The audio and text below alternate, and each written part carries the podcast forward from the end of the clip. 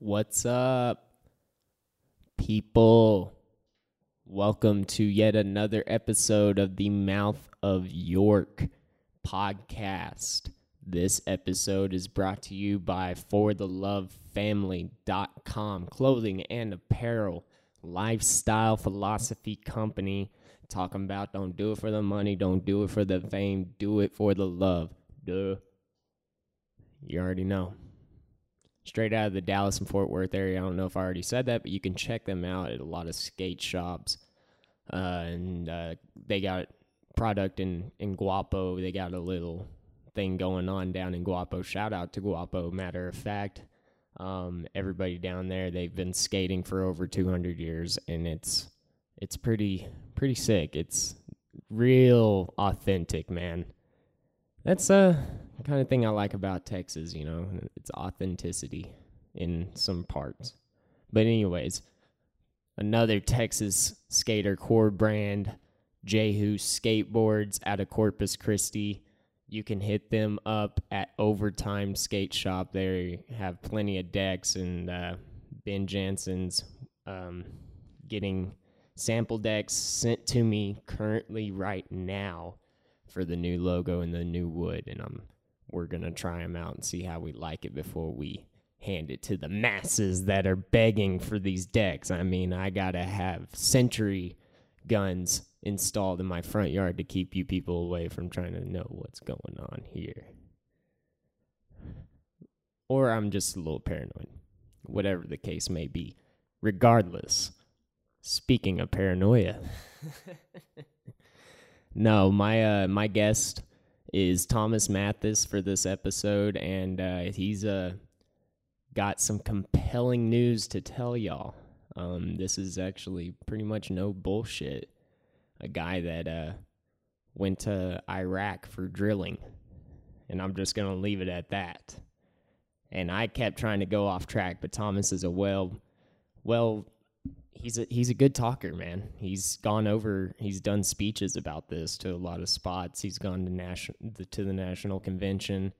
I don't know how many times, and uh, but either way, you're gonna find all this out in the podcast. I just uh, this is a little little different gear for you guys, but uh, I think y'all enjoy it. I couldn't get him to freestyle. I didn't think about it after the story was done. I was just like, whoa all right.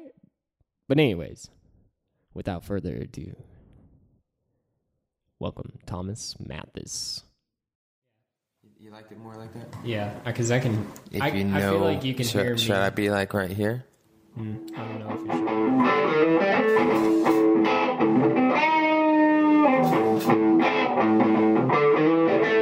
Mouth York podcast. Yes, we What's plan up? to do that in unison. Hey, everybody. The Mouth of York podcast is rolling. This episode, I have Thomas Mathis on the eat south end of the table.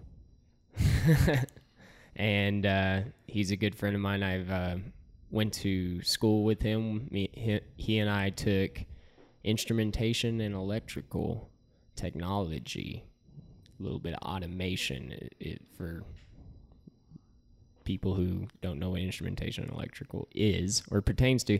That's what that means. But other than that, um, I think he's a deep thinker. I think it's a good, uh, good, good thing to have him on here. And uh, disregard my cat that's meowing in the background. He's a he's a freak show. He'll stop in a second. But yeah, so welcome, Thomas Mathis. How's it going, buddy? Thanks for having me. Pretty good. Uh, you forgot to tell him we're gonna fix the robots. Oh yeah, we're gonna fix That's- the robots. That's why we went to school so we could fix those, and Yeah. we still can be employed because everybody else, you know, is gonna lose their jobs. Right. We're job killers. We're Right. not. The robots will be. and we'll just keep them up and going, right? Yeah, we just have job security Yeah. because we can work their programming and keep them going. Right. You know, I said on a on a previous podcast, I kind of think that if you got replaced, if your job got replaced by a robot, you should probably, you know, figure out what just replaced you if your job meant, meant that much to you and over, you know, like I was listening to something just earlier Think about today talking about that, and you know, because that's one thing that the people say, "Oh, we'll lose our jobs and the industry's going to change," but that's always been the case, and people just change to get along. Right. Like blacksmiths, that job's almost non-existent today, Yeah. but it was everywhere in the past, and they just had to change with the times, or you know, like Johnny Cash says, "Get tough or die." Right. and He that's what we that's what we do as humans is is we evolve and change and adapt Yeah. because that's what we do. That's uh I think I fully agree on that, man. I think uh I think we're smart enough and but at the same time we're also dumb enough to like the, let, you know, AI take over, you know, like they're already I seen a YouTube video and I could not tell for sure if it was doctored or what, but it was an AI robot head at the UN. And I was just like, what the crap? I'm sure people listening probably seen it a hundred million times and they know what's up. I seen it once and was like, okay. Like it was a robot head talking at the UN about like political issues, but I feel like it was like off of a movie. It looked like it was off of a movie, but it looked really shit. I think it is definitely off of a movie. Now that I think about it, Well, that creeps me out, and I can't. It's been a while since I'd seen any of that. Um, but you, I don't know. They developed some algorithm. Facebook released it, and it Yeah. was AI, and they shut it down really quick because before they knew it, that AI had developed its own language and was communicating with other AI in this language that they couldn't decipher. So they killed the power to it because it was. That's how fast it was evolving. it right? evolved into its own It got too complex. Heck yeah, and we the- couldn't we couldn't determine what it was saying, so they're like, turn it off, Right. because for all we know, it was saying, you know, and maybe as humans, that's what we think. We think the worst, right? It's it's already plotting against us, maybe, and it's gonna take down all of our systems. Yeah. So they turned it off instead of just seeing maybe what well, would happen. and we enjoy control, right? Yeah, well, that's what we do. Really, we're doing control. None of these electronics we deal with can do anything without us inputting that data for it to be done.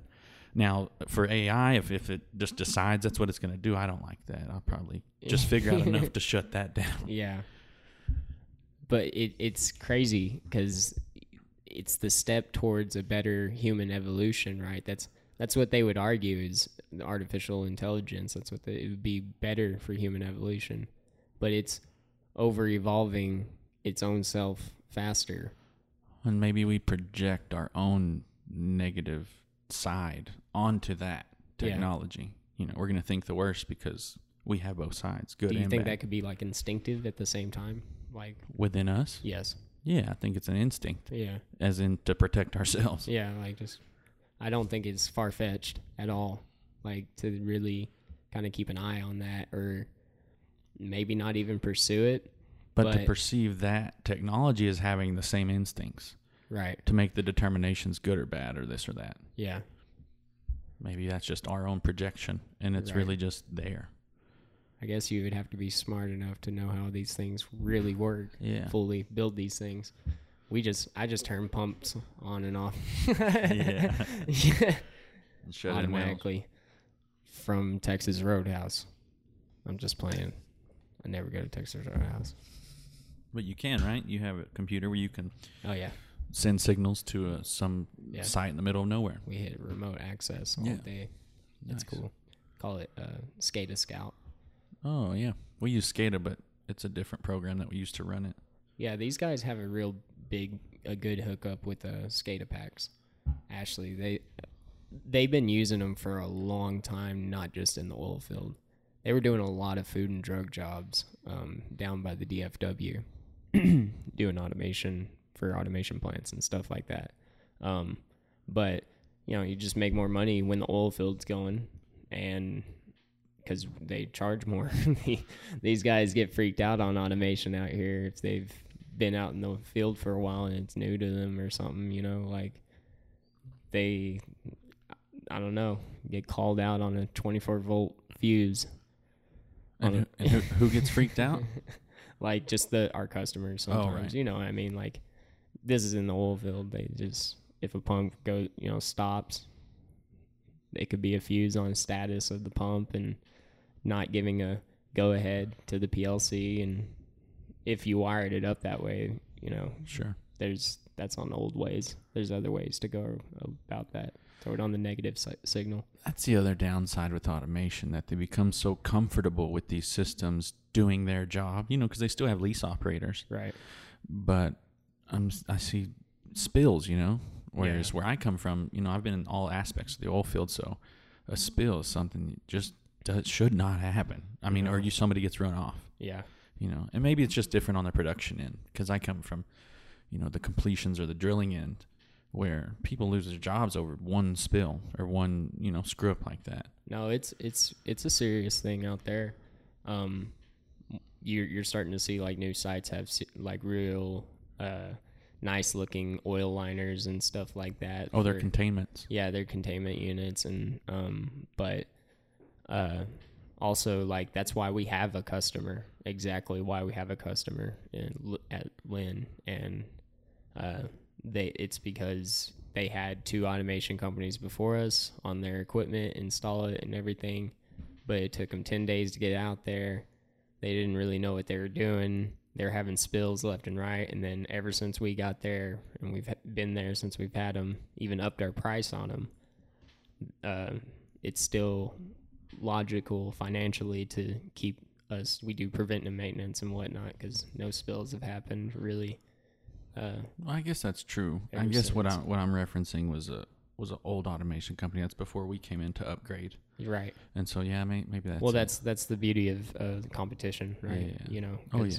get the guys you, you'll pay extra for the people who really know what they're doing but you know it happens all the time a company wants to cheap out and they make it they try and try and try and sometimes cheap labor works out for a little bit and then one thing or another good tech realizes more you know yeah, it's way more potential going somewhere else because it's really automation such a expandable if you really wanted to like you can go Oh yeah. You can't you ever know. know it all because there's Yeah. so much to learn. yeah i was telling this you know mike that i that we just hired i was like just so you know man like school has not stopped you're about to really hit some school right now man Uh-huh. like it you you get your notebook you you got your spiral left and right you're taking notes you're you doing everything you you got equipment on you your truck is packed It's Like, definitely overwhelming. I mean, Yeah. the school just teaches you that the technology exists, exactly but everything beyond that is needs to be experienced. But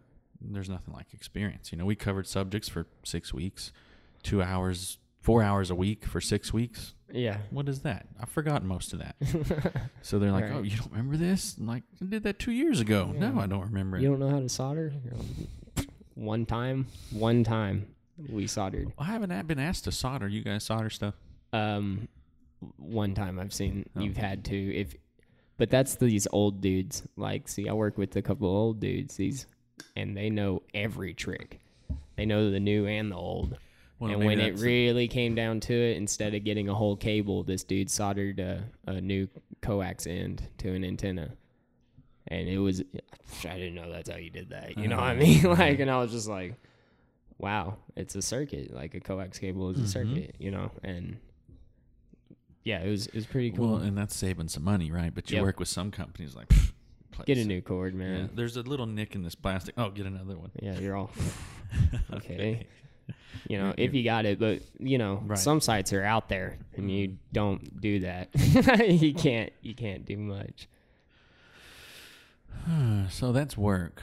Yeah, We that is can- work. We can get into some deeper stuff, um, but I guess a lot of it, for me personally, comes from work. Yeah, You know, um, I know we talked a lot about who I was, where I came from. You know, I grew up here in West Texas. oh yeah, Yeah, yeah, Yeah. over in Greenwood. Yeah. Um, but from there, I just always looking for something more. You know, so I wasn't bored.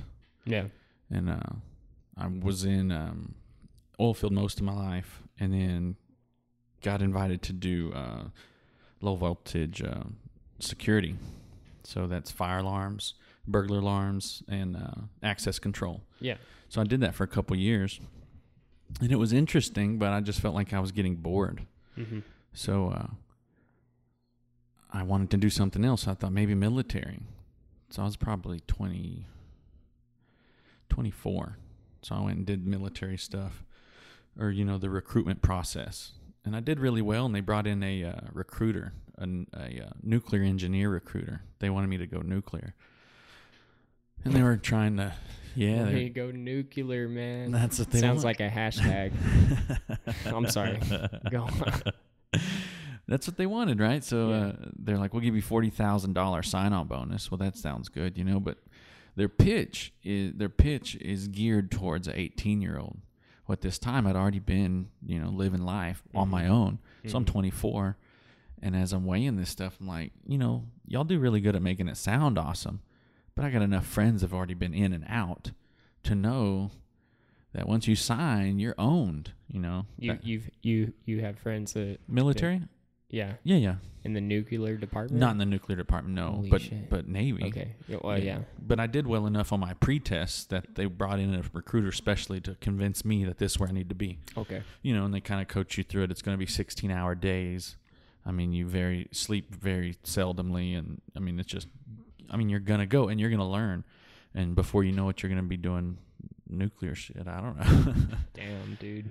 So you know, all this sounded like well, it is definitely a step up from where I'm at in, in life. Um, so I prayed, I prayed, yeah. yeah. I prayed about it. Asked God, you know, if this is my path, take me on it, and if not, show me another door because I'm bored where I'm at. And my buddy called me like two days later and was like, "Hey man, I got you this job in Iraq. You ready to go?" And I'm like, "Doing what?" He's like, "A assistant drill on an oil rig in Iraq." And I'm like, "Uh, I haven't been in the oil field for over two years. Like, how am I supposed to just jump in?" And he's like, "You'll be fine. Just do it. Just apply." He said, "You told me you would do it," which I did. I forgot to mention that six months prior, he had mentioned getting a job in Iraq, and I was kind of like the Forrest Gump thing. I was like, "If you get a job in Iraq, I'll go with you," you know, thinking he's full of shit. Yeah. But he wasn't. Six months later, when all that I was bored and looking for something, he called during the same time frame of the whole Navy thing, and uh, I said, "Okay, I'll send in my application, but I'm not going to lie on it because a lot of times guys get jobs by just bullshitting their way into them and learn when they get there." But I didn't want to go, so I was like, "If I tell them I've been doing." If I've been doing uh, security alarms for the last two years, I'd be like, this guy ain't even in the oil field. Why would we want to hire him? Mm-hmm. But what I didn't really think about was that nobody wants to go there, so they would have taken anybody, and they did. So I sent in my application just like it was, you know, doing security alarms, whatever, but my past oil history. And then without talking to anybody, seeing anybody, or even on the phone, it was all email. Uh, I get an itinerary back for four thousand dollars round trip to Iraq. I was like, shit. Start emailing my buddy. I'm like, hey man, I, I, I got hired. What I do? And nothing. I wasn't hearing from him at all. He had left two weeks prior to my leave date, and I didn't hear from him that entire two weeks. He left to Iraq. Uh huh. So he, yeah, so he was there two weeks prior to me being there, Yeah.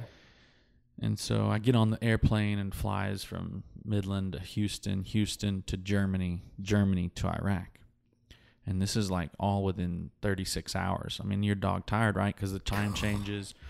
You you don't know what's going on. You get out of the airport in Iraq, and there's like bomb sniffing dogs and just crazy shit. And uh, people don't speak English, so they're yelling at you and holding up a sign like with my name on it that's misspelled. And they're like, uh, and they're just ushering me, and they don't speak English. That, but I see, okay, he's got a sign with my name on it. Maybe that's a positive. And he ushers me into this car, and they yell back and forth, to whatever. And I get in the car, and they take off driving. And it's like a two-hour drive, and then we're going away through all these bomb blockades and stuff.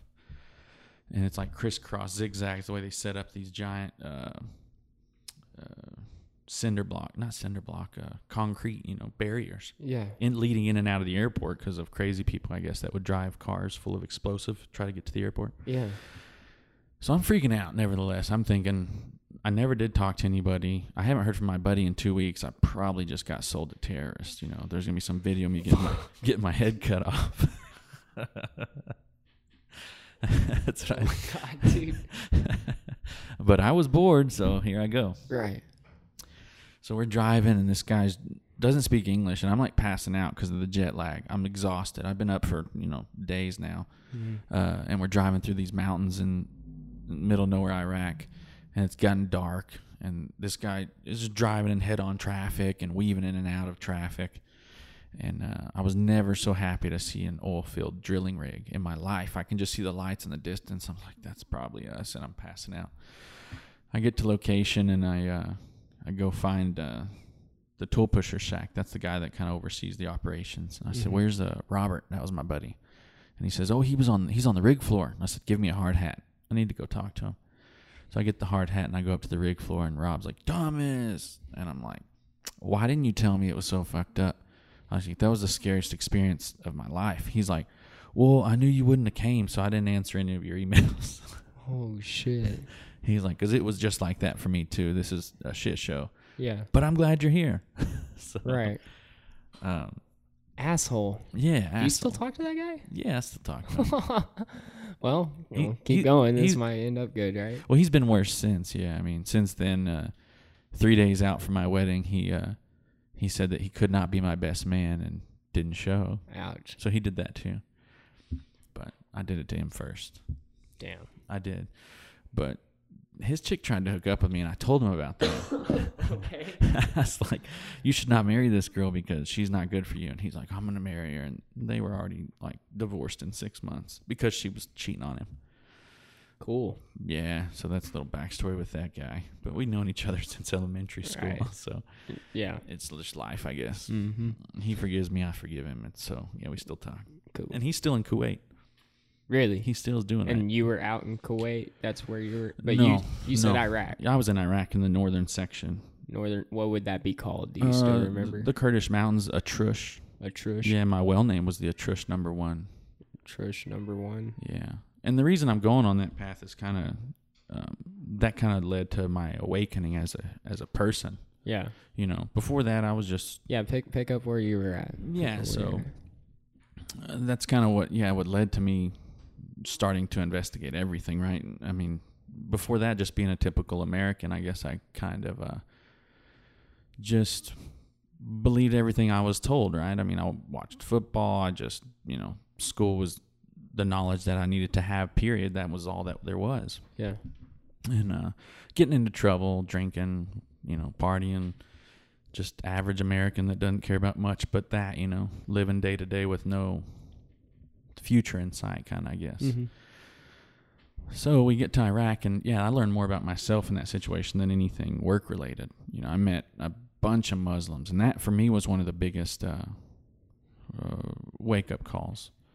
Because before that, I'd perceived all the Middle East as just people that wanted to kill me because I'm American, I'm a God fearing Christian, and uh, and that. But when I got there, I realized that's not the case. They're just people like you and I that want to live and and get along and and just be be themselves. Yeah.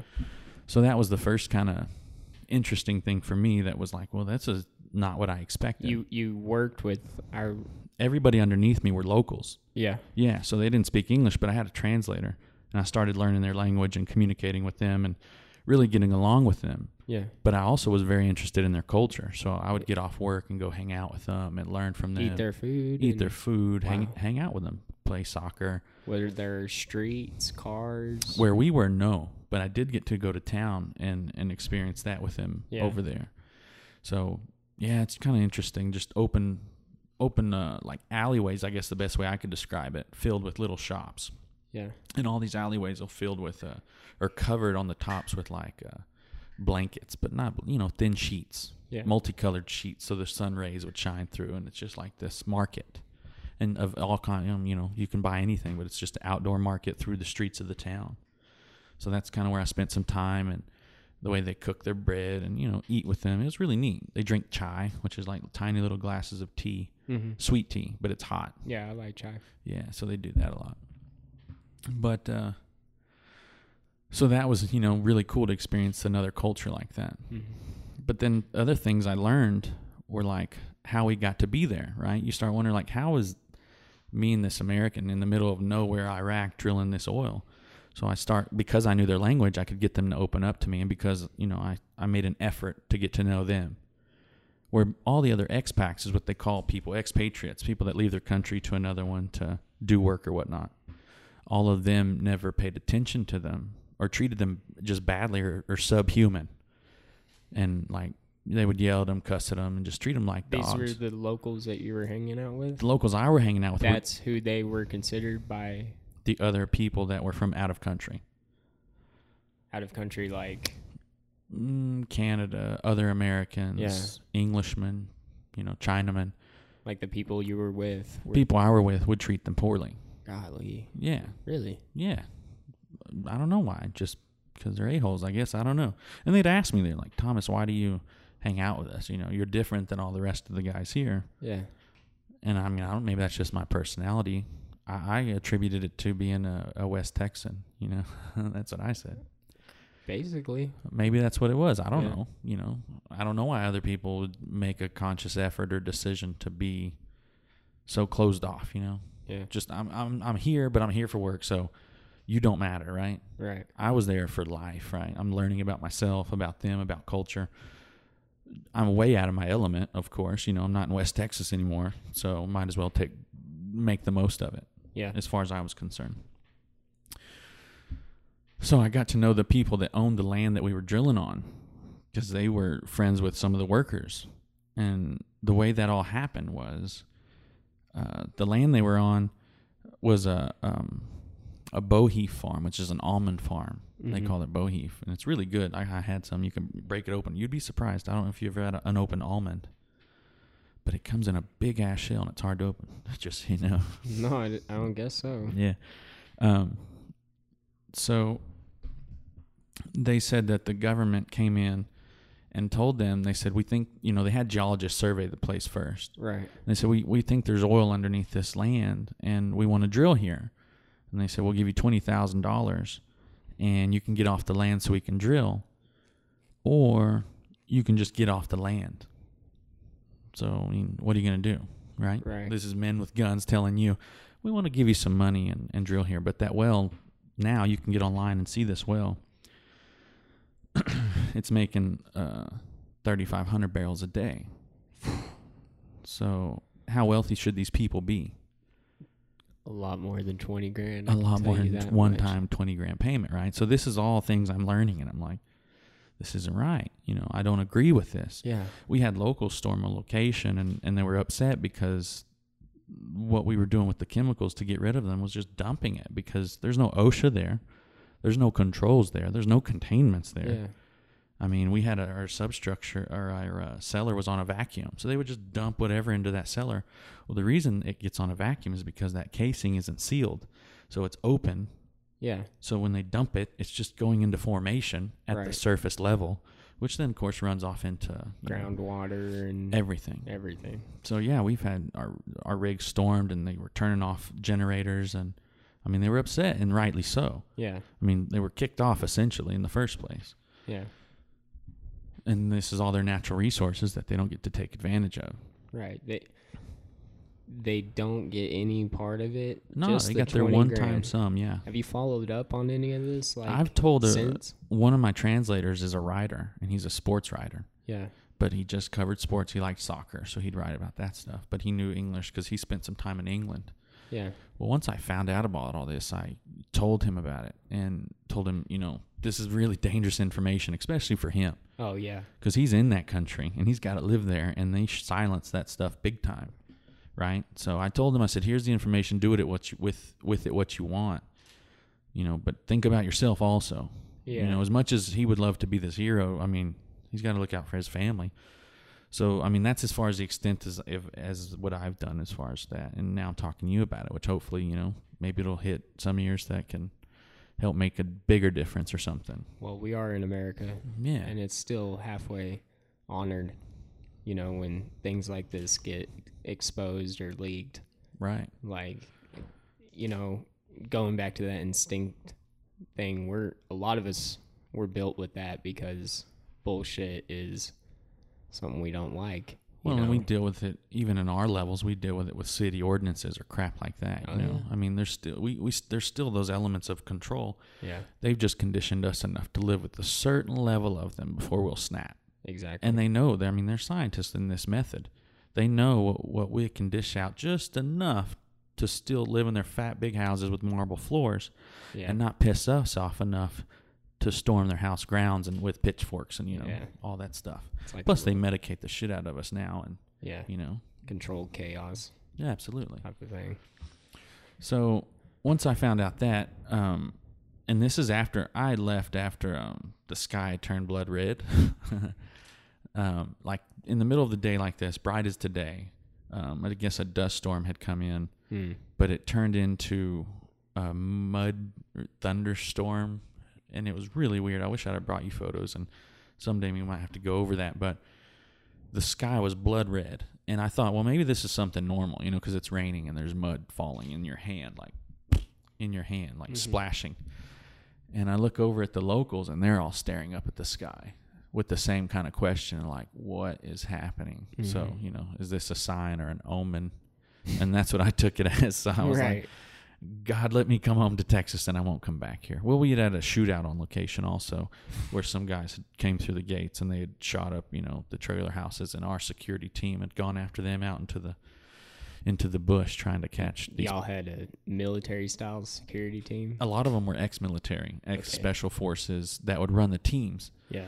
and they'd have like an armed guard on every corner location and then armed guards leading five gates leading up to location one road in one road out Yeah. and even then they just snuck in. So yeah i mean it wasn't it wasn't totally safe. And that was the other thing. I was like our rig was moving to this place called uh, uh Uh-huh. which was on the corner or on the edge of iran and iraq. Well iran would lob mortars and crap over the border. And they had blast walls around this well site. Like we had tough security but over there they had even blast walls because of people launching mortars and stuff trying to tear up our infrastructure so I had asked them for a hazard pay, and they said, "Oh, this ain't that dangerous." Yeah. I'm like, well, I'm risking my life. I want more money, Yeah. and they didn't want to cough that up either. So I was like, well, this Cheap is all lining. I, I think I, I got what I came for, you know, Yeah. sort of thing, because I wasn't there to make a well. I really wasn't. I was there to, for I think the purpose of learning yeah. real life, what life can be, also Yeah.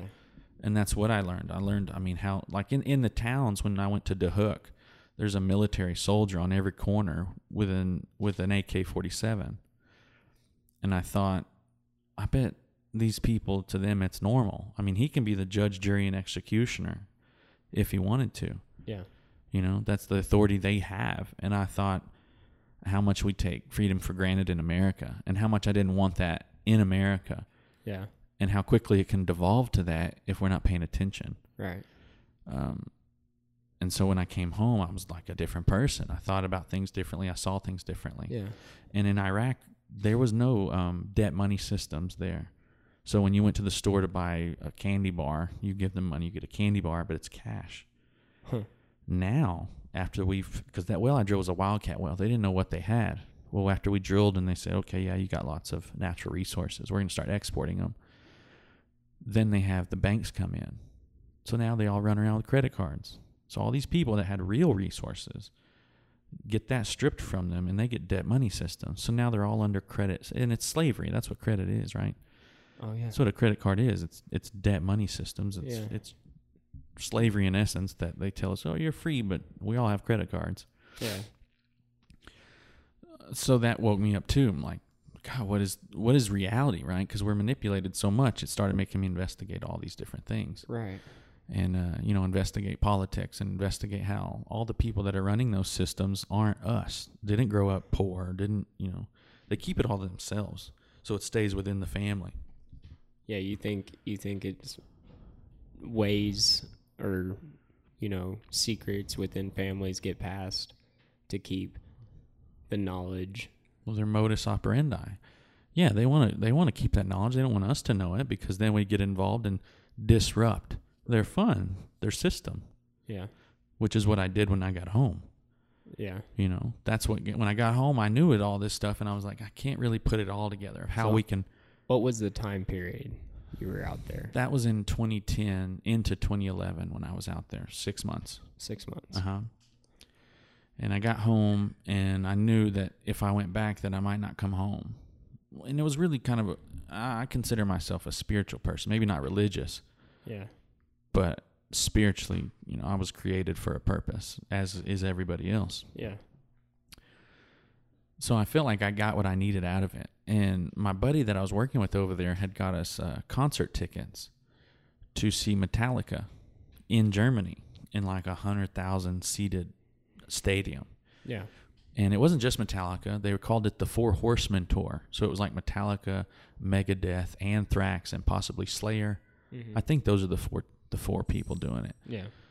But after I'd seen the sky turn blood red and all the other stuff that I considered was like a sign that maybe, you know, my time here is becoming short and I need to think about either going home or or something like that. He had said, "Oh, we got these tickets." So, but the, to see that show, I would have had to have gone and spend another hitch out there, and then it would have been on my way home that we'd have stopped in Germany. But I would have spent that hitch on that rig on the border of Sulaymaniyah Yeah. which was the one with blast walls and all that stuff. And I was like, I don't know if I'll make it through that. And they were calling that tour the Four Horsemen. So, Yeah, you're all, oh, fucking, put two and two together real quick. so Nah. yeah, I was like, do I really want to go and spend that time there just trying to make a concert that's called the Four Horsemen? Do I want to go see the Four Horsemen? Which After the sky is blood red. and, and After or I mean, before? as red as the colors of our flag. I mean, It's not good. I Dark don't like what you're saying. red. Okay, I didn't like it either. So, But I- in essence, it was just, you know, how the light. I mean, scientifically, you can explain it. I'm Yeah. sure, right? yeah, Science with the- can with explain the it. dust. with with yeah the dust and the color of that dust coming off of maybe the mountains because we're in the Yeah. mountains Oh, okay. and we're high elevation. yeah. So that may be also why the locals were very surprised because they didn't come from there. The, they came from Duhok, which is more of an in a basin, Okay. still surrounded by mountains, but they left the basin to come into the mountains to do the work we were doing. Yeah. So yeah, I mean scientifically that's probably what it was, but still you feel an energy in those processes. Yeah. And to me it was a bad energy. Yeah. it was one that I didn't I didn't like. So yeah, all that compounded in, in the rig move and, and I was like the four horsemen, like maybe if they had named it different, I wouldn't feel so like this should not be what I'm doing. Yeah. yeah. But I listened to my gut on that one and I, I found another job before Mhm. um, my hitch came up.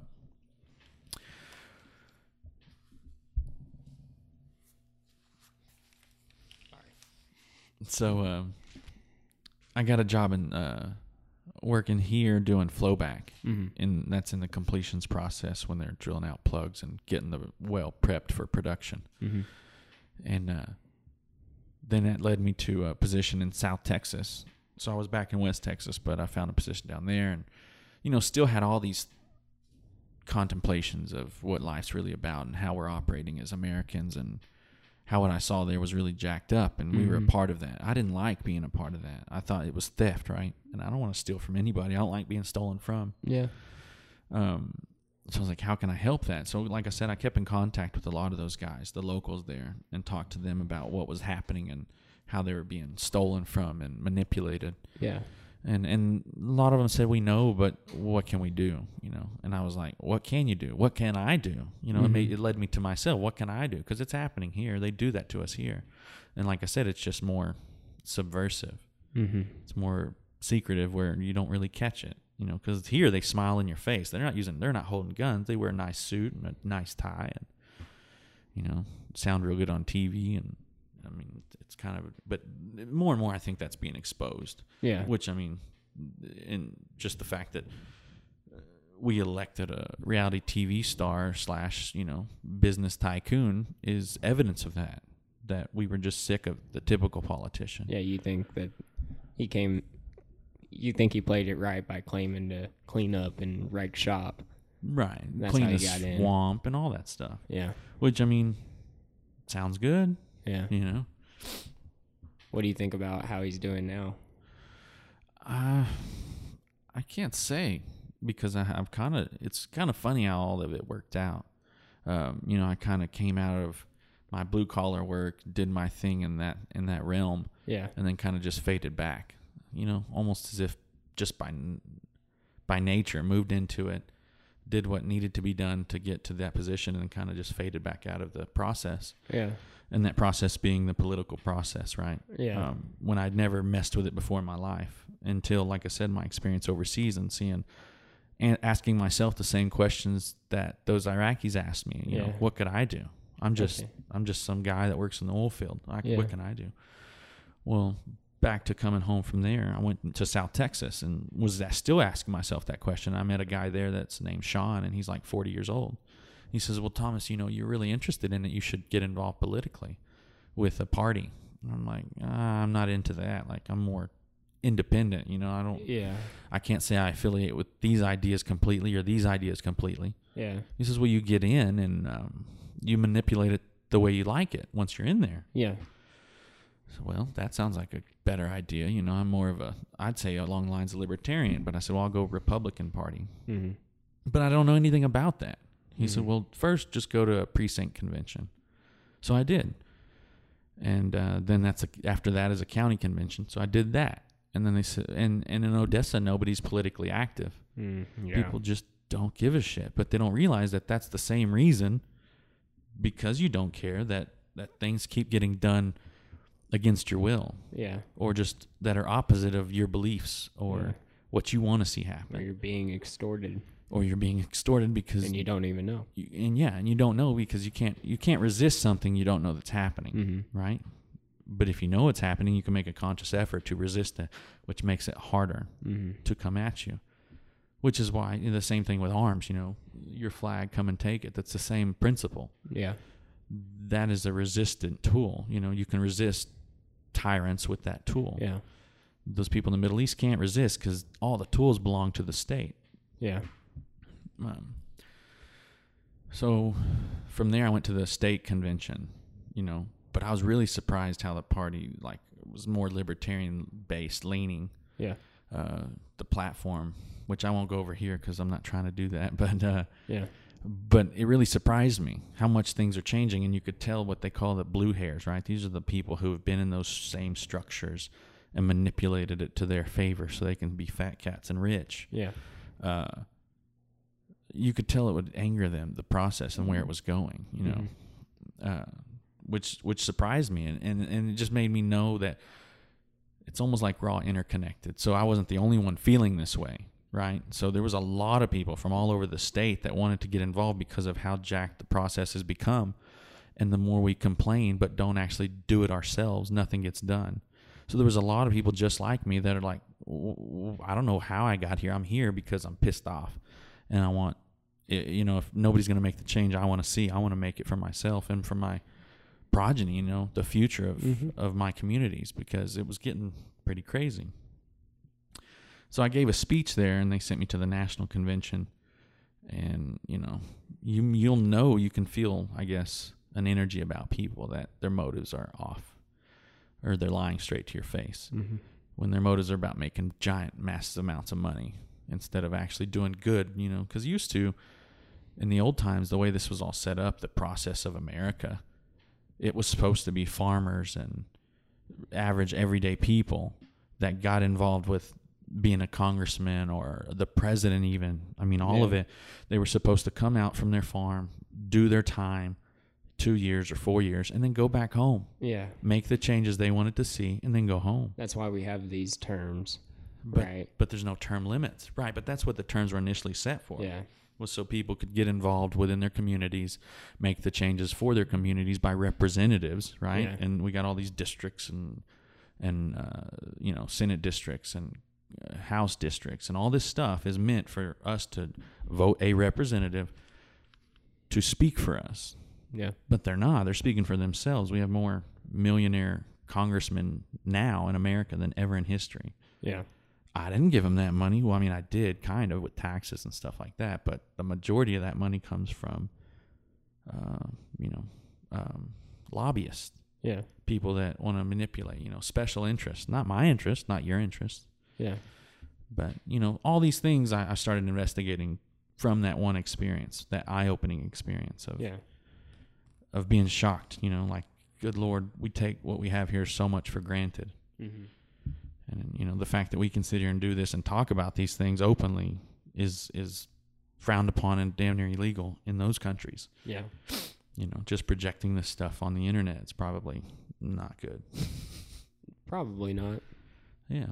But I feel like we're still at least got to go down fighting. You know I mean? Like it at least see even in psychology your your voice, your belief is the strongest part about you. You know what I mean? And the second you start having an out especially a, an authority, you know, or government make you think these ways and make you say these things and uh, pass certain laws to slowly hit thresholds to limit your speech and limit the way you believe and the way you even act. And uh, I think that that's still. I kind of lost my train of thought on it, but you know, anyways, continue where you were going from. Well, as far as I was going, I was with you, and then you, you messed me up with that one. my bad. That's all right. Um, so basically, it's just about being involved and investigating for yourselves the ways you know you can. I think I sent you that video of that kid who just schooled that cop while he was trying to ride his bike in a park. You know, and, and just something that simple. Yeah. That kid knew his rights. Yeah. You know, and that's one of the biggest things. You know, I, oh God, I got angry last week because I'm, I listen to the radio when I go to work, and I hear on the radio um, that they just passed a ninety million dollar deal where they're gonna um, grow the Ector County Jail because they don't have enough space. So the Ector County Jail is now going to get ninety million dollar worth of new room, right? So. yeah. So there's going to be a lot of extra space over at the Ector County Jail. So for anybody listening to this, just know that they're going to want to fill that jail. Yeah. So A ninety million dollar investment is basically what that is. yeah, well they got to pay that back, right? Yeah. So how are they going to do that? Well, they're going to more speeding tickets, more pullovers, and all those are about is escalating. So they want to escalate to either drug charges or drunk charges. Oh, for sure. So yeah, it's gonna it's just increasing that, and it just upset me. I'm like, I didn't, I did not consent to redoing the jail because currently what's happening is they are overcrowded, Oh, for sure. I But- hear it. but they're paying other jails around our neighborhoods. You know, Lamesa, Dawson County's got a bunch. Um, Tahoka, Tahoka jail has a lot of inmates that are supposed to be for Ector County, but Ector County has to pay them to hold those people. Yeah. But I'm sure half of those people are on drug charges, which I don't agree with. That's Yeah. to me, that's not what we should be doing with our time and money. Non-violent drug. I mean, yeah, if it's nonviolent, why are we locking up everybody within our community for that? feeding them and clothing them and showering and all that good stuff. But a lot of the reasons that's happening is those same what I call blue hairs, the people of old society, like their streets that way, you know. And and the radio station was, uh, they were having Mike Conaway on there, which is our representative in District 31 in the House of Representatives. Yeah. I think he's 31. But anyway, he's one of our representatives in the area. And they were going to have him on the radio station. Well, I listen to it every morning. And I call in and I said, "Hey, uh, I think you know I consider this like the people's radio station because they don't they don't screen calls. Anybody can call in with any opinion they want. Yeah. I like that. And I sometimes I'll call in and drop an opinion that's most of the time not popular Yeah. You know and uh, they said well mike conaway is going to be on and i called in and i said i think y'all's radio station like the people's radio station. Right. i said i think mike conaway should uh, should get his own radio station to talk to people. He represents like himself and uh, and the lobbyist. And i said this like 10 minutes before he comes on. Yeah. and they said well mike conaway's a good guy. I said well then why was he trying to stop the 28 page release in, in september of 2016 and I said in October of 2016, well, actually, they hang up on me that they started mouthing. Yeah. They said, "Oh, how are you going to call in and just make a statement, and not back it up?" So I called in. I said, "I did. I didn't hang up. You hung up on me." Yeah. I said in October of 2016, he voted to hand the internet over to an international oversight. So I don't know if you knew that, but the internet was run by Americans prior to October 2016. We built it. Americans built it, and it was run by Americans. Well, then they handed it off. I don't know if it was United Nations or whatever, but to a whole nother organization that has no oversight from the United States anymore.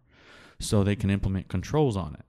Controls that America, America could not do because of the Constitution and the way it binds government Yeah. for that type of control. Well, he voted for that. That upset me. So I let them know. And and after I said that, because before, oh, he's a great guy, they said, well, well when he comes on, we're not going to talk about those. We're talking about, you know, the tax uh, break that they just passed and, you know, happy feel good stories. Yeah. So just little things like that, you know, that's what we can do. I feel like, you know, things I would have never done prior to my ex- life changing experience, you know, Right. before it made me really realize how much change one person can make. Yeah.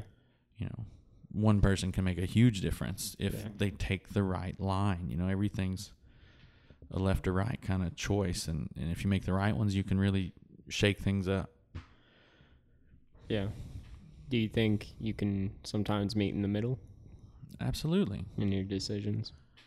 absolutely. When you're dealing with um, a person that doesn't have a secret agenda, if everything's on the table, you can always find common ground. But if somebody has an agenda, Yeah. then it doesn't matter what you do. Yeah. you know if and it's the same with these politicians or a lot of them that have been there for years and years and years. Yeah.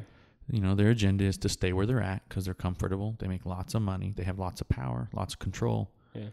and all they got to keep doing is what the fat cats that pay them tell them you know we don't know those people because they stay right where they want to be which is in secret you know running pulling strings Yeah. wi- without ever us ever knowing them.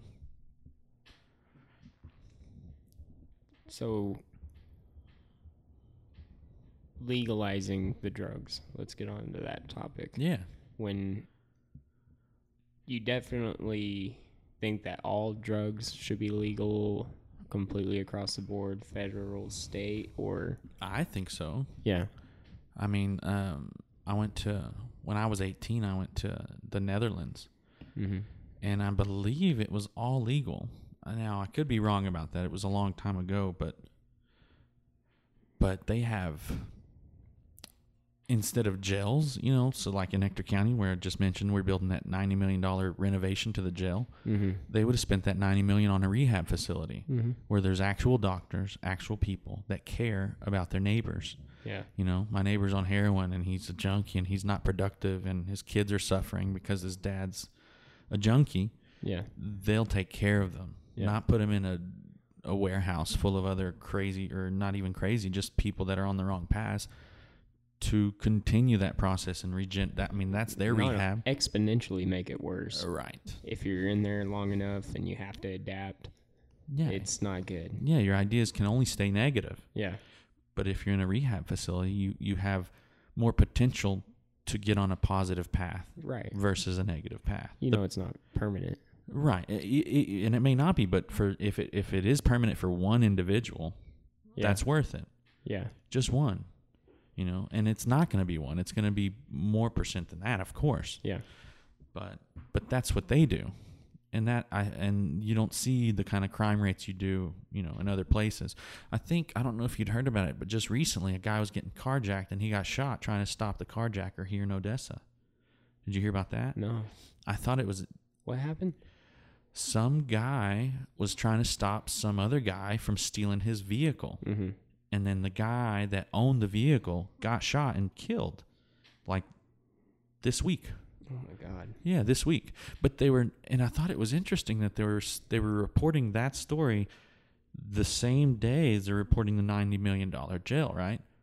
So people are calling in and on this thought pattern of oh, we need to find him and, you know, get him in jail and I just and maybe that's just my you know weird looking for things underlying things like why Mhm. are they reporting this at the same time they're announcing this brand Mhm. new renovation of the jail right get everybody pumped up for sticking this murder in jail which i think we should put that murder under the jail but you know what i mean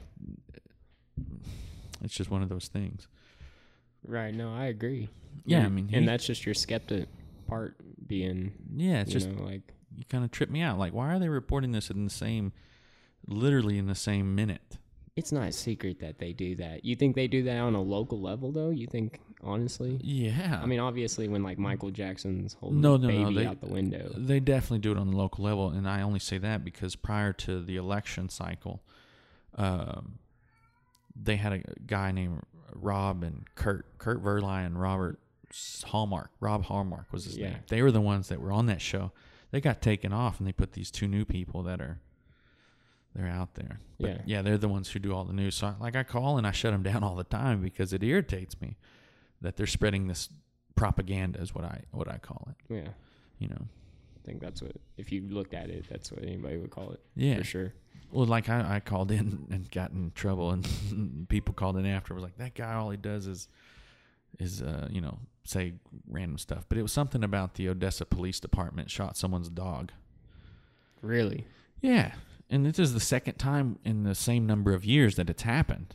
Like, Really? Yeah, the first time they did it, there was a dog in somebody's fence, and the Odessa Police Department shot the dog over the fence, and Odessa, the city of Odessa, had to pay for that dog's surgery because it lived, and the family was suing the city because these police are shooting their dogs, and this dog, this second dog that the guy shot, this Odessa Police Department guy shot, was uh, I think on a leash, and was just barking and he shot it.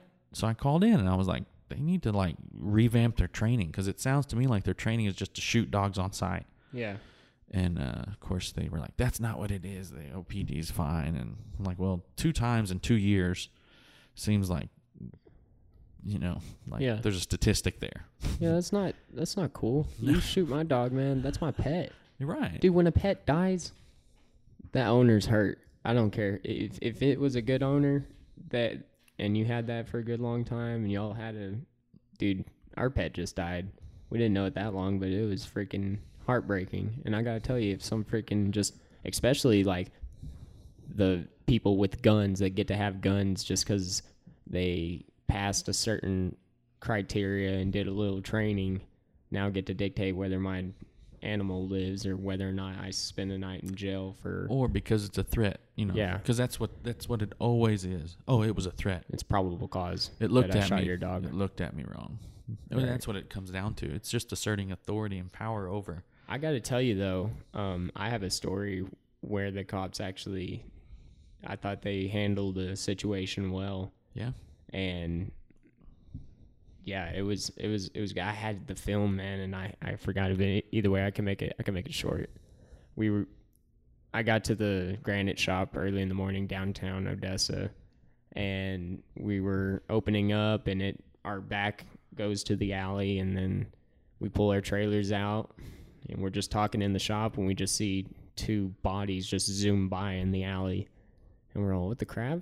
We kind of thought somebody like stole some tools off the trailer that we parked out there and ran off, and so we start running after him, and uh, then uh, you just hear like he's got a knife, he's got a knife, and blah blah all this stuff, and like this this one crazy looking dude, like completely out of his mind, had a knife just waving around at this other guy, and then that other guy was just screaming at him like he he stabbed a cop, he stabbed a cop. Apparently, he stabbed a cop right around the corner of our shop, and uh, ran off, and like he was just like you could tell he was mentally something hap- is off, Right. you know, and he was just like I Could have been drugs or something. yeah, something or lack of drugs or you know anything, and like this cop came around the corner, you know, blood on his shirt, and then all these other cops started coming in, and like I was like, you know, I was filming it, and I because I knew what was about to happen. This guy was about to get shot. Like this guy, this guy was about. This is right by OC. Right. I saw the story. I remember. Yeah, like he he oh my gosh. Uh and you could tell he was just saying like I just want some Gatorade. I just want some Gatorade with a knife in his hand and everything, but long story short, they they closed in on him and they tased him down, you know, and and put him in handcuffs and like just secured him. Nobody let me got you, shot. Let me ask you: Did they ever look your direction? Did they know they had an audience? Is my question. Um I probably I would I don't know, probably. and the reason I say that is you may very well played a part in saving that guy's life. Right. I mean, if nobody was there, That's what I'm saying. If Yeah. nobody was there, maybe they get Well, to that a- pack instinct. what happened is a civilian seen him stab that cop, Right. and the civilian was chasing after him too. Oh wow. Like just a guy, a guy walking down the street. Actually, he was my friend. I knew him. yeah. So after all this happened, he was all, "Dude, Caleb, what's up, bro?" I'm all Dustin. Anyways, but like, like it was a well. I thought it was well handled, but you might be right, man. Like uh, just because I was there, but they did come after and ask like if anybody had any videos or anything like that, and I was all, "No, we didn't. No, we didn't know nothing. We just kind of." And I'm not saying that you know there's no purpose for police. There are. Oh, That's Oh, yeah. a very good instance of when they are. When people are being violent, it's one thing I can't Yeah. stand. You know, domestic violence I don't like. You know, men hitting women I don't Yeah. like. But how easy would it? It could. They could have easily had that story. Like even if they shot him right in front of me, even if they had a hundred witnesses, I, I bet you they could have gotten away with it because Absolutely. that cop He got stabbed stabbed. somebody, yeah. You know, like, and they still didn't do it. And like that's I, I thought that was a pretty good. Just probably I don't know, man, because that would have been that would have been a done deal too. Put that on the internet, and that just wouldn't have that wouldn't have flied. Yeah, because nobody's gonna know the backstory or Yeah. even you know just the images is enough to Yeah. just piss people off. Well, even at the same token, you know, the cop only got stabbed in the arm, and like, you could see that he was crazy. You can see that's probably why. If you really, if I ultimately hoped, I would think that the cops were thinking that, man, he's just crazy. I bet you we can, you know, he he's not gonna notice us. We can get him down. We can get him. He's not actually. We can handle this guy basically without killing him. Hopefully, that's what was going on in their brains. But Well, like um, we discussed a little bit on the drugs aspect, which I mean, of course, heroin, cocaine, a lot of these things can change people's minds when they're on this stuff to make terrible, terrible decisions. You know, they'll rob their own families yeah, on that stuff, but cannabis, there's none of those side effects no, with that. You know, you're not gonna hurt somebody with that stuff. yeah, That's the last thing on your mind, I think, is violence. yeah, And uh, I was I in 2015 they had a big movement, a big push to legalize within Texas. yeah, And um, I'm trying to remember the committee. There was a maybe it's called the Criminal Jurisprudence Committee, and this all takes place in Austin at the Texas State Capitol. yeah. And you know the majority and masses of people don't know about this stuff. Mm-hmm. But I watched that committee hearing. Of course, I couldn't get to Austin. I was working, and of course, I had class. Yeah, This is back in 2015. But I watched that hearing, and the only opposition to the idea of legalization was cops. So I think I can't remember what county it was, but the guy's name I think was like uh, Travis, William Travis, and William Travis is the same name as the guy that fought at the Alamo. yeah, So it's almost like you know they produce, they they make a conscious production of how they're going to fight this wave of people that want to change the state of Texas to be more, I guess, libertarian based or free. I mean, it's just free. It's liberty and freedom. That's what it's. Nothing. Yeah. You If- don't have to put a name on it. right it's free, it's freedom that's Yeah. really what it is they want people to they want freedom in texas so they're pushing this movement well they get it all the way to committee and one of the bills was to decriminalize which means you would just be no different than a speeding ticket and one of the bills was to outright abolish the term marijuana or cannabis from all the law books in texas which Yeah. would have made cannabis plant no different than tomato plant yeah. that was the other bill both of them passed out of that committee but One fifty-seven was that the number of that bill? Mm, I can't remember. One of them was interesting. Brooks Lang Landgraf was the representative during the time. He, still, is. Yeah, he still is. But I can't. I can't remember. I know I knew then, and I was. I'm pretty sure I called Well, you. you and- told me, yeah. Yeah.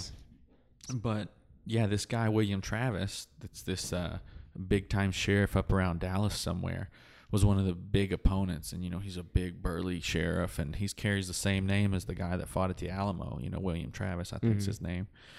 So there was that correlation of authority, right? This Yeah. guy comes from, you know, that's his name. Well, he's just going on about how it would be bad for, basically bad for business, but he's not going to say that, right? It's Mhm. easy to bust some guy smoking a J on his way to get pizza versus a guy high on meth that's just broke into 12 houses and is Yeah. possibly armed and dangerous. Yeah. What do they want to do? Do they want to arrest the submissive guy that just he's sorry and now Yeah. he's going to jail and so that takes up the rest of their shift? Or do they want to actually have to do police work and deal with a crazy man? Yeah. you know and i have family that's in law enforcement and i asked him that question i said well i asked him that on the on the boston uh, bombing which when on the boston bombing and all that happened they Uh-huh. literally shut down a town Yeah. and we're going door to door disarming people i mean it was martial law in the united states they didn't didn't call it that they called it a curfew and they lock people Which in is, there yeah. it's martial law That's martial law. There but they go. didn't call it that. So Yeah. I asked him. I said, "How do you feel about that situation?" And he got all authoritative, like a officer would. And this is my family. And he says, um, "Well, we got to protect ourselves." I said, "You took on a job knowing The job isn't about you being protected. The job is about protecting the public. Yeah. You're a public servant. Yeah. But the ideas have shifted so much, and this is even in their own training, that it's not about public service. This is about you against them mentality. Mm-hmm. And that's the mentality a lot of them carry. I mean, if they didn't, we'd be a lot better off, right? They would just stop violent people and leave low level, what they call criminals alone, which I call just people trying to be free. Yeah. But, you know, that was to me, that was insight into their mentality. You Yeah. know, I have another uncle who's law or was law enforcement. He's since retired, but when I brought up these ideas, he says, "Well, you should be a lawyer if you want to change it.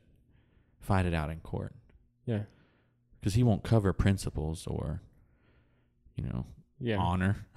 to me, it'd just be being an honorable person, not to bust the balls of some guy Yeah. that's hurting. I mean, if he's hurting himself, that's sad, but you know, that's another discussion I have Yeah. with people when they're hurt because a family member killed himself on heroin. When I say, "Well, I think those drugs should be legal," well, you know, this guy hurt an entire family because he wanted to use heroin and he's dead now. Yeah. Which that's very sad. You know, they lost a. They said, "Well, we want it to be illegal because we don't want that to happen to other families," which is understandable. yeah. But you're also using your emotions to make a decision. I Yeah. guess. I mean, and maybe maybe I'm. Uh, Looking blunted. Like just yeah, I'm insensitive, right? Yeah. Is that an insensitive thought process to say that? yeah. You know, but I've made a conscious decision not to use heroin. Yeah. You know, I have a cousin that's hooked on dope, and I hate to see it, and I've helped him everywhere I can. Well, and they would have done it probably if it's illegal. Legal, it doesn't make a damn. Well, he's dead, know? and it's Yeah, definitely illegal. you yeah.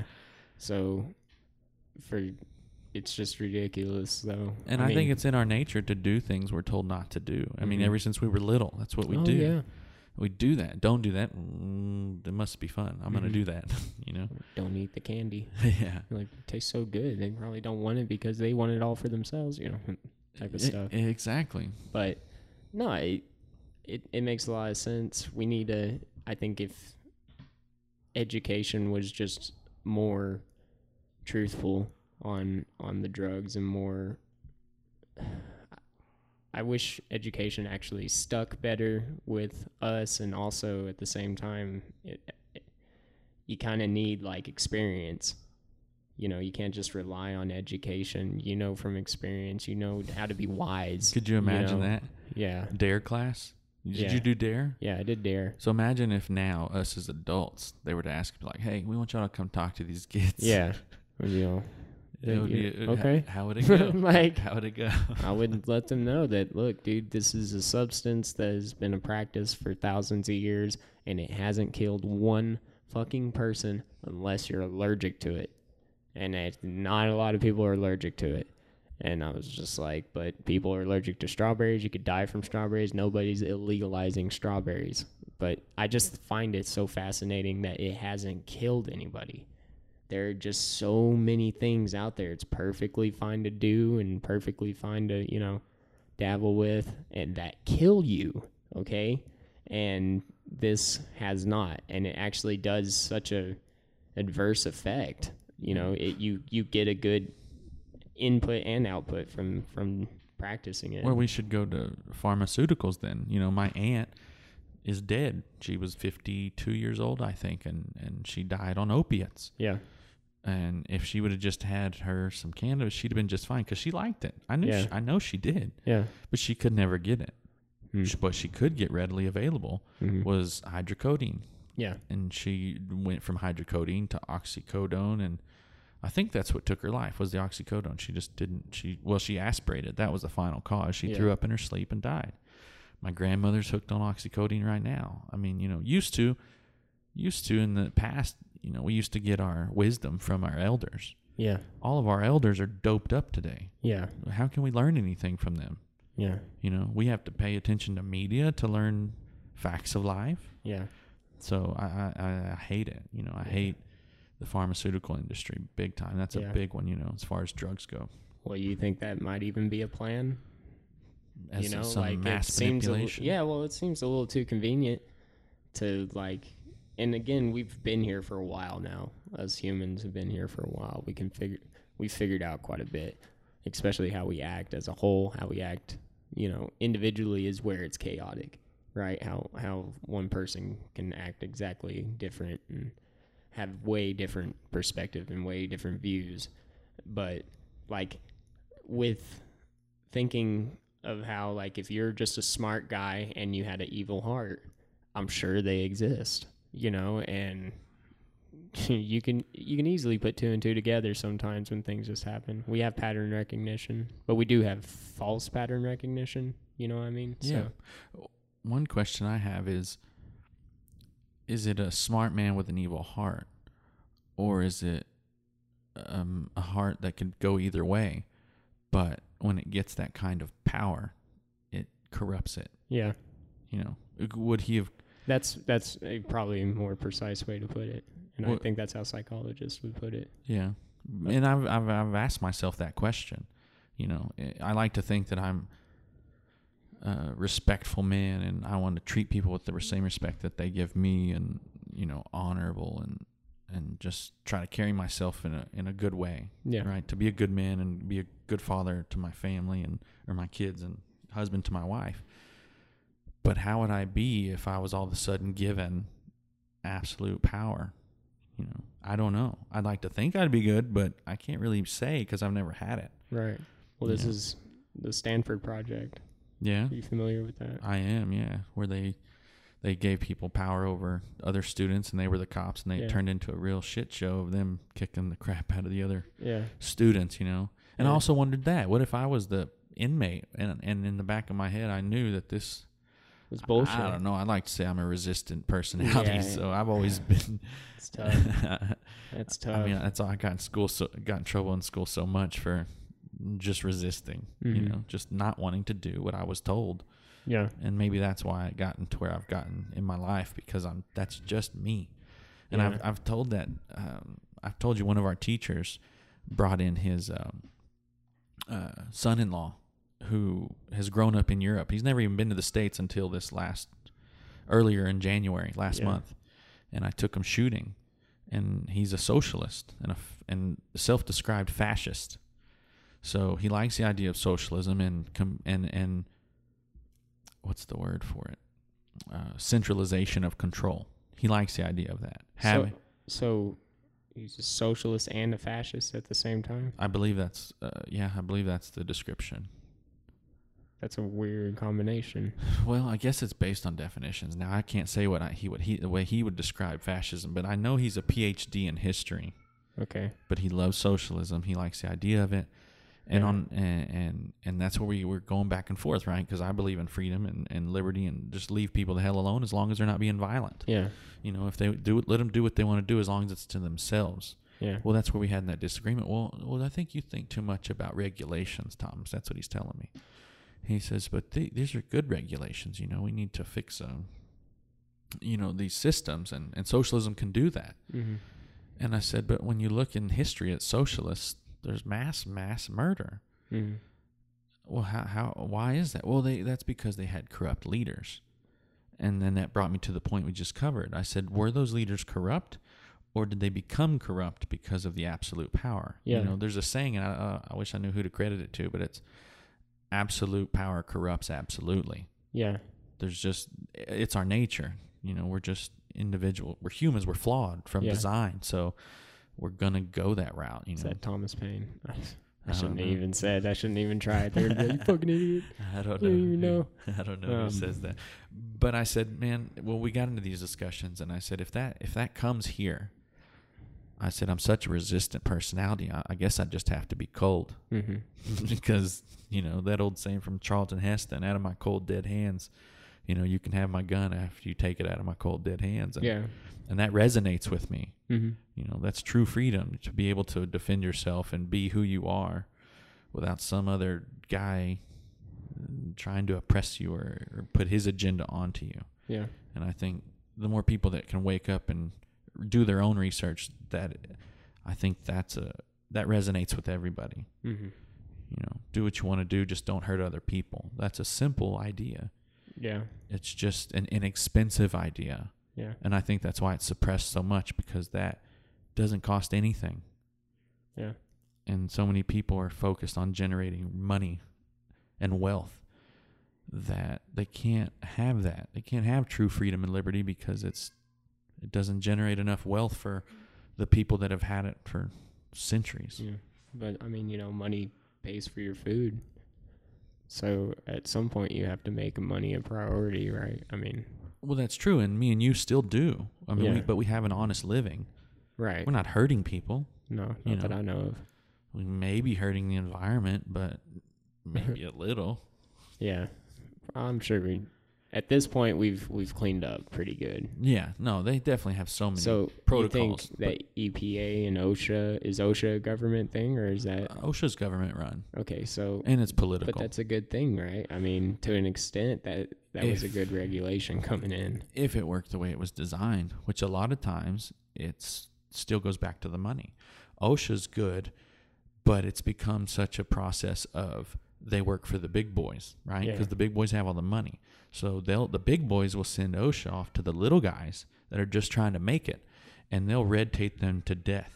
Where you can't have a business because these bureaucracy organizations have gotten so big and bloated that the only people who can afford to stay in business are the same ones that are jumping back and forth within those regulatory bodies. So this guy may go from the leader of Halliburton and then go be vice president. Well, that's Dick Cheney. That's what he did.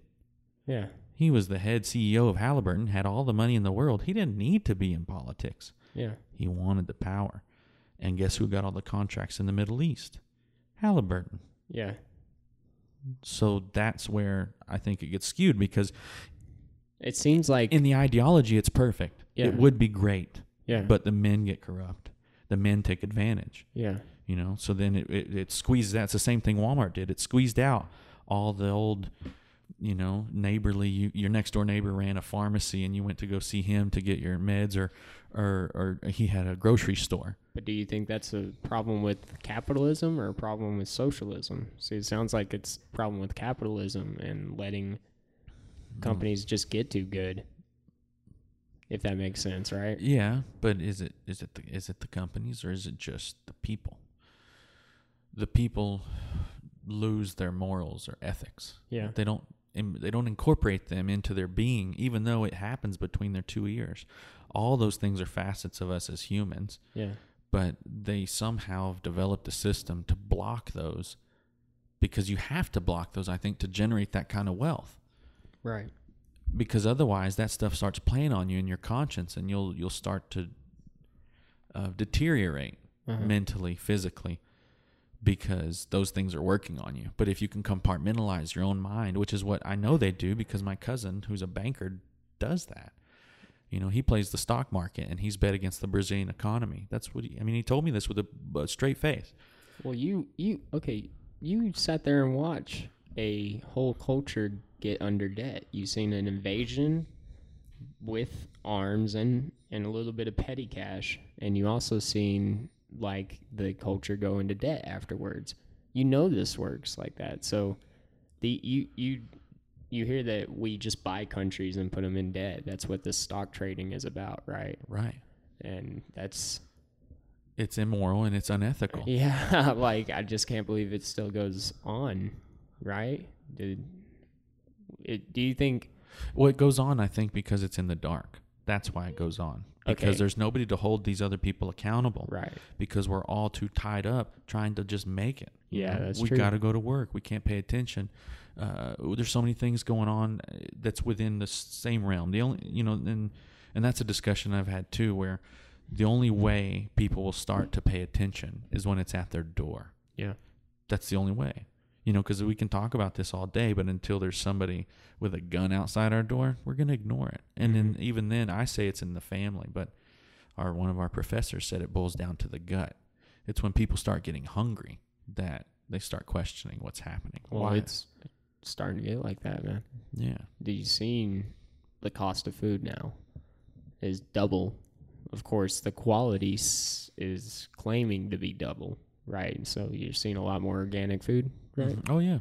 And but it's definitely more expensive for sure, for sure. Well, and know? that's well, that's one thing we can do individually to help remedy that is grow a garden. You know, we've grown a really awesome garden. yeah, You know, in the past, and didn't spend a dime on vegetables because a piece of squash like this big, which you know you can't see it, but I mean, a six inch piece of squash might cost you three or four dollars Yeah. organic, Yeah. or we were getting them on our for free, man. Just Yeah. water. How are you doing that? Uh, we well, we tilled up all our we tilled up our backyard and planted it. Planted squash, jalapenos, onions, um, bell peppers. I mean, we planted a lot of stuff. Explain tilled. Uh, well, I borrowed my uh, brother-in-law's tiller. Mm-hmm. You know what a tiller is? No. Oh, it's a it's a machine, right? It's like a, it's got a motor on it, and it's got these big uh, graters Mm-hmm. that just rotate. And then- Okay, I know what you're yeah, yeah, yeah. and it just I mean it just it, it turns your soil yeah. right, and it makes it loose, so Yeah. you can actually plant into it. But you don't just till it. You put go to like you know Lowe's, which we can do, and get um, uh, you know it's uh, I forget what they call it. It's just soil. It is Yeah. soil, but it's got nutrients in it, Yeah. right? Because our soil's not that doesn't it's nutrient deficient. Yeah. So you'll go get that soil and pour it down, and then till it all up, so it really really rolls Yeah. all that soil. Into, I dug up my soil completely out and put full blown just organic soil in it. yeah. Did you use a tiller to do that? No, Then you I- probably killed yourself doing it. Died. You did. Like I just dug that shit right up past the caliche and everything, and I just Oh. yeah. But I was stoked. I have great bana- uh, bananas, uh, p- tomatoes, and peppers and whatnot. And it was just a tiny little thing. Well, I was just me. I'll try testing to it. get my brother-in-law's tiller man because that thing makes quick work. Well, at this point, I can probably do a lot more out where my Where new you're at. place is at. So Heck yeah. yeah, and you I- should. yeah. Oh, for sure. You know. And but yeah, that's getting well. That goes back to the stupid city ordinances. yeah, You know, we have to get involved because they'll if if everybody if that took off, if everybody they're going to pass an ordinance. Yeah. You can't do that within city limits. You can't do that yeah. because you're taking money out of the system. Well, and I just don't see any problems with the company owner building onto his anything. You know, if it's still his property and whatnot. Like, I, my boss. Well, you're speaking reasonably. Yeah, In Midland, my sister was growing a garden in her front lawn, and the city came and shut her down. yeah. No, that's ridiculous. Like, that's. I don't understand why you would even do that. I mean, what what would the claim be? So you don't have any theft or No, the claim is uh, it's not aesthetically pleasing because everybody else on that on that block has a nice green grass. Well, now you're having this garden, and it just it's an eyesore. That's an what the, eyesore? An eyesore. It's not aesthetically pleasing. You That's how fat America has gotten when vegetables are an eyesore. Yeah, yeah. If she was growing cheeseburgers, I'd be like, I'll, I'll be, I'm gonna just come by. genetically modified cheeseburger. I would like a genetically modified cheeseburger. No, um, but yeah, like my old granite boss, he would get fined. Like he's probably lost tens of thousands of dollars just from trying to work on his building and everything like that, and the city come in and shut him down. And he's in the city limits. Yeah, he's downtown. Yeah. Yeah, that's that's how that works. I yeah. So I mean, But to fight for himself, he's got to get a lawyer and all this other. Mhm. It sucks, dude. Mhm. It sucks. And I don't know enough about the systems to, you know, r- renovate them or help, you know, enough. But somebody does. yeah. And, and well, I, I think they need to start teaching kids law. or we need to start being taught law like a very young age. Yeah. Like every every grade, like math, or just civics in general. You know, Yeah. people don't understand even the- civics for sure. Yeah, that's that's a better. Yeah, the better civic, it's civil. Yeah. the civics. My uncle, who's like sixty or something, said they used to teach them that in, in school, and Yeah. they took it out. they used to teach them that, but if you know enough to protect yourself, again, you're not generating revenue. right. Yeah, that's uh that's not profitable. So, So, now that we've solved all the world's problems, listeners, help us change it. yeah, right. I mean, I like the way you think, Thomas. I like the way you you go into things and. So, what are your current goals? Well, my current goals are to, I guess they're more selfish based. Yeah. I want to learn as much as I can about automation Mm-hmm. and become really, really skilled at it. Yeah. And I do have some long term goals with automation. Um, but I don't think I'll get into those now. No. Uh, no, but but uh, but I want to learn as much as I can about it and automate as much as I can. I want to have like my house like the setup on Pee Wee Herman. Do you remember that? Yeah. Where his all his breakfast is being cooked.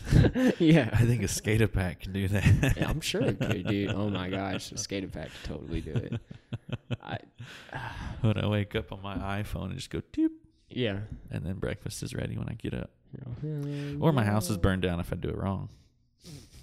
That's true. You you did get hit. But Didn't you know, You did get bit, didn't she? Working on the electrical oh yeah, yeah, yeah. but that was before. Uh, not at my house. That was in the field, Oh, that was in the field. Yeah, you got but I was- doing crap I shouldn't have been doing. okay, well that's what happened. yeah. But you you have a you have a newborn, right? uh huh. Yeah, little and boy. and let's talk about that pregnancy Yeah. because you had a hospice or whatever. Oh, it's called a home ho- home hospice, birth. Yeah, home Yeah. birth. Home birth, Uh huh. And you did it all natural underwater birth. No, we, No? we she got in the tub, Yeah, but uh, Jen, that was just it was a warm bath, so it helps kind of relax things, yeah, gets things opened up, uh, and it is an option. She just wasn't feeling it. yeah. Yeah, she got in there for a while, but there's a lot of pressure, and uh, you know, me, you and I are, are lucky enough to never know that, but but it's just a part of not a life, you know. Yeah, this rules. Not yeah. having to do that. Right. But I'm glad it was done and she was glad too when it was all over, man. Like uh it was all natural and it was uh we could do a home birth, but we wanted to, you know, be supervised by professionals cuz there are professionals there. You know, we had a nurse and we had a, So walk walk a midwife, beginning. a midwife. So like when labor started, we were at home and then we drove to uh Midland, which is where it was, called Uh-huh. the Motherly Way, which they're shutting down, which is kind of sad, but if somebody's yeah, no. because it's a good idea. because it's a great idea. But if somebody was still interested, there, there there's one in Lubbock and there's one in Abilene. But uh, we get there, and honestly, it was just me and my wife most of the time. Those the midwife and the nurse were kind of out of the room. They would come in occasionally, check her pulse, check the baby's heart rate, and then they'd take off again. They're really there for the event, right? So Yeah. when she's prepared and ready, everything's open, it's ready to push. That's Yeah. when they're there. But I mean, no epidural. Nothing, man. There wasn't no attachments to my wife. Zero. Zero drugs. We put on uh, music. We had music going for my little Bose system Yeah. and uh, essential oils. So you get a uh, what are they? A humidifier, but it humidifies uh, essential oils, so Yeah. there's good aroma. You know, the lighting can be dimmed down. None of this stuff you can do in a hospital Manipulating the environment Yeah. for calming effect. for comfort. Yeah, Yeah. just so she'll be a little more comfortable, which I as comfortable as you can be. You know, pushing a tiny or a big baby through a tiny hole. You know? Yeah, right. But uh but once it was over, my son immediately was aware. Like it was so cool, you know, cuz a lot of times they don't tell women that the drugs you put in your own body is getting into that baby. I mean, you're connected to that kid. So a lot of times I have these kids born and they're lethargic and stuff Yeah. because they're doped up too, you know, and they are. Wow, what's that? Yeah, Done. you know, dude. he was looking around. I mean, within minutes. Hmm. I mean, within minutes, he's chilling. Like yeah. it's, it was weird. He rolled over within two hours onto his side. Yeah, It's full of energy. Huh? yeah. We got home in within three hours of the birth. So she had him. We hung out there for a couple hours to do paperwork. Were they ready to do a C-section if it came to that, or were or capable? Or No, no, no, no, no, no, no. no? No, their goals are. Um, I mean, of course, like I said, they're monitoring heart rate, but they Yeah. also can tell the position of the baby. Like if it's a breach or something, or you know, if it's in a wrong position, they will take you to a hospital. Okay. Yeah, yeah, yeah. Because they don't have Western medicine capabilities within there. You know. Yeah. I mean, I got my Benchmade knife, but oh gosh. About to get. I'll get this baby out. Yeah. I wanted Y'all to hold cut. my beer. I wanted to cut the cord with my knife, but my wife wouldn't let me. yeah. Yeah, I wanted to like hand it to my son when he's like 16. I separated you from your mom with this blade. Kept, kept it in the freezer with the deer meat. Oh gosh. Yeah. There you go. you know what I mean? You Yeah. just- there's the cord, and I just wanted to be like, Is that a CRT? no, CRKT? Benchmade. Benchmade? Uh-huh. Oh, okay. That's nice. Thanks. Yeah, I have a CRKT, I think is the. Where'd you get it? I ordered it. You know who uh, Yeah, CRKT. sells those also is uh, uh, Bear Claw in Midland. Yeah, I love that place. yeah, they're good. Yeah, They're and they'll sharpen there. it for you if you need to. Yeah, I need it sharp. You know, this comes apart. You could strip the whole thing apart and Yeah, field clean it. Or insides and everything. Yeah, like it, it three three pot parts. You just undo this, you flip this, and it just comes apart. It's Can I check cool. it out? Yeah, it's ready to come apart. Oh, you already made it ready. No, I mean like you could just turn that. uh Yeah, it's gonna be a little loose because that Oh, switch is yeah. working. Okay. And you just go. It's like just a screw. You go lefty, loosey, righty, tighty on it. Here, No, where that, where your l- right hand is at. here. Yeah, Okay. Oh, is that like a roller Yeah. that tightens it? A tensioner? yeah, tightens and loosens. Yeah. Oh, cool. All right. Yeah, it's a nice blade. And I think these Well, are I- American made. Yeah, stainless steel American. Um, I just use it a lot for work. That's why it's all tore up.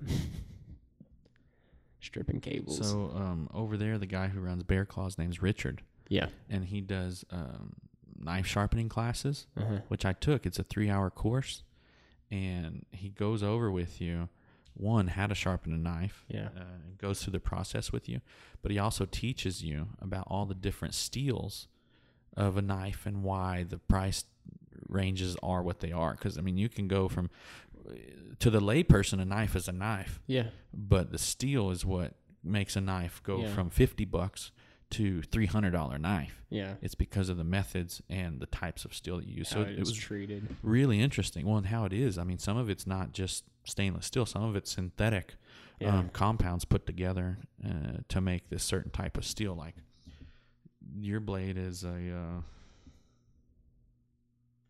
K250 KXP steel, which I've never heard of. And okay. I'm just saying, I'm I've never. Surprised. My blade is a 154 CM, Yeah. and then they have like SV30, and these are all just composite Huh. composite steels uh, that last a lot longer. Yeah. Yeah, and I think I'm sure because they sell these that that's good steel because I don't think he sells anything that's Yeah. I'm that's junk. just on the design and how the function of this. I'm not that impressed because, uh, you know, I feel like it could have been done better. But I know this is like the first model, and it, dude, it comes completely apart, like I said, and goes right back together. Like, It's, Um, it's like three buck three bucks and they will uh, sharpen it to a razor's edge Yeah. for you. really. And, and and like I said, I took that's nice. Like I said, I took that class, but they're so much more efficient, and I don't have the patience to sit at home and like grind my knife on the grinder. really, I think it's I think it's nice. yeah. I do. I, And I, some people I do. enjoy it. I just don't. I'm like, you know, my son's over there, and Yeah. I'm like trying to do this. Well, I'm my like, sharpener's at my parents' house right now. Okay. I can't sharpen. But yeah, I don't know. I And I it gives me a reason to go look at other nice knives. Yeah. So I'm like, I need to get my knife Right. sharpened, so I'll go in there and just look. I, I think I'm I'm down to do it because uh, what is this? Is this like That's a, a, a safety lock. safety lock? Yeah. Okay. It's not. Oh, it is spring loaded. Yeah. These are legal now in Texas, huh? I don't know. I heard I heard something like that. I don't know. So what I, I know it's legal to carry, I think, a sword. Like, if you wanted. What? Yeah, dude, if you want to just, if you want to get the old Bowie Ah, knife. South will rise again with the knights of the South. Yeah. That's ridiculous, man. Oh crap. Well, hell. what are you thinking, Caleb? We've think- covered quite a bit. I think we've covered quite a bit, and I think I'm really impressed with uh, with your experiences, man. And I, I hope you continue to, you know, be more vocal and voice out how how you believe and how how you think as an individual. And I, I like how it inspires me, and I hope you inspired our listeners. I do too. But I think it's uh, I think that's a good stopping point, man. I think we should wrap it up, and uh, I'd like to have you again sometime. Sure. Not a problem with me. I'm sure the guests would like to go into how you've carried on. Yeah. If You they know, can I get mean- into the meat and potatoes. 'cause- Yeah, getting the meat potatoes. I'm I'm I'm good on the carbs. Good on the complex carbs, bro. I need to watch my figure. No, but anyways, I Thanks think for having me, Caleb. Yeah, I'm glad you invited me over, and I, I was really nervous about it. I've never, I was You like, hung in on the conversation, man. I'll, I'll, I'll trail off and go on to other stuff, but you, you definitely kept in it, and I appreciate that, dude. yeah, thanks for for, having me, Caleb. I uh, and I like your pad, and uh, I'm glad you got it and your setup. It's really awesome. So yeah, you have to keep inviting me just because I like to see how you change it. Yeah, for sure. I don't have the it. motivation to. I, I would love to know how to do this, but my motivations are just. Once you realize it's just plugging in some stuff, and uh, you get good equipment, you just kind of. But dude, Well, you I- know where I go from here, right? It's Joe Rogan. That's my next podcast, probably. Really? After this is going to take off, and that's where I'm going to go. Oh, okay, yeah. You get the York bump to the Rogan bump. Right? That'd be real cool if I could even. That That'd dude- be real cool. That dude had Mel Gibson on. Yeah, Uh, that was intense about the stem cells. Yes. I wish I had 30 grand. No shit. Yeah, all this is numb. Go to the pan. Oh, fuck, from you getting bit, huh? Yeah. Oh, God. It sucks. Dude, yeah, electricity is a uh, monster. And I, dude, it's so crazy that automation, all it is, is like broken down electricity from a shit ton to very, very little bit, doing a shit load. Like, Manipulating waves. that's a layman's term for sure. but no, anyways, uh, Thomas, I appreciate it, buddy. Caleb. Thank you so much. Anytime. All right, ladies and gentlemen, we out. Peace.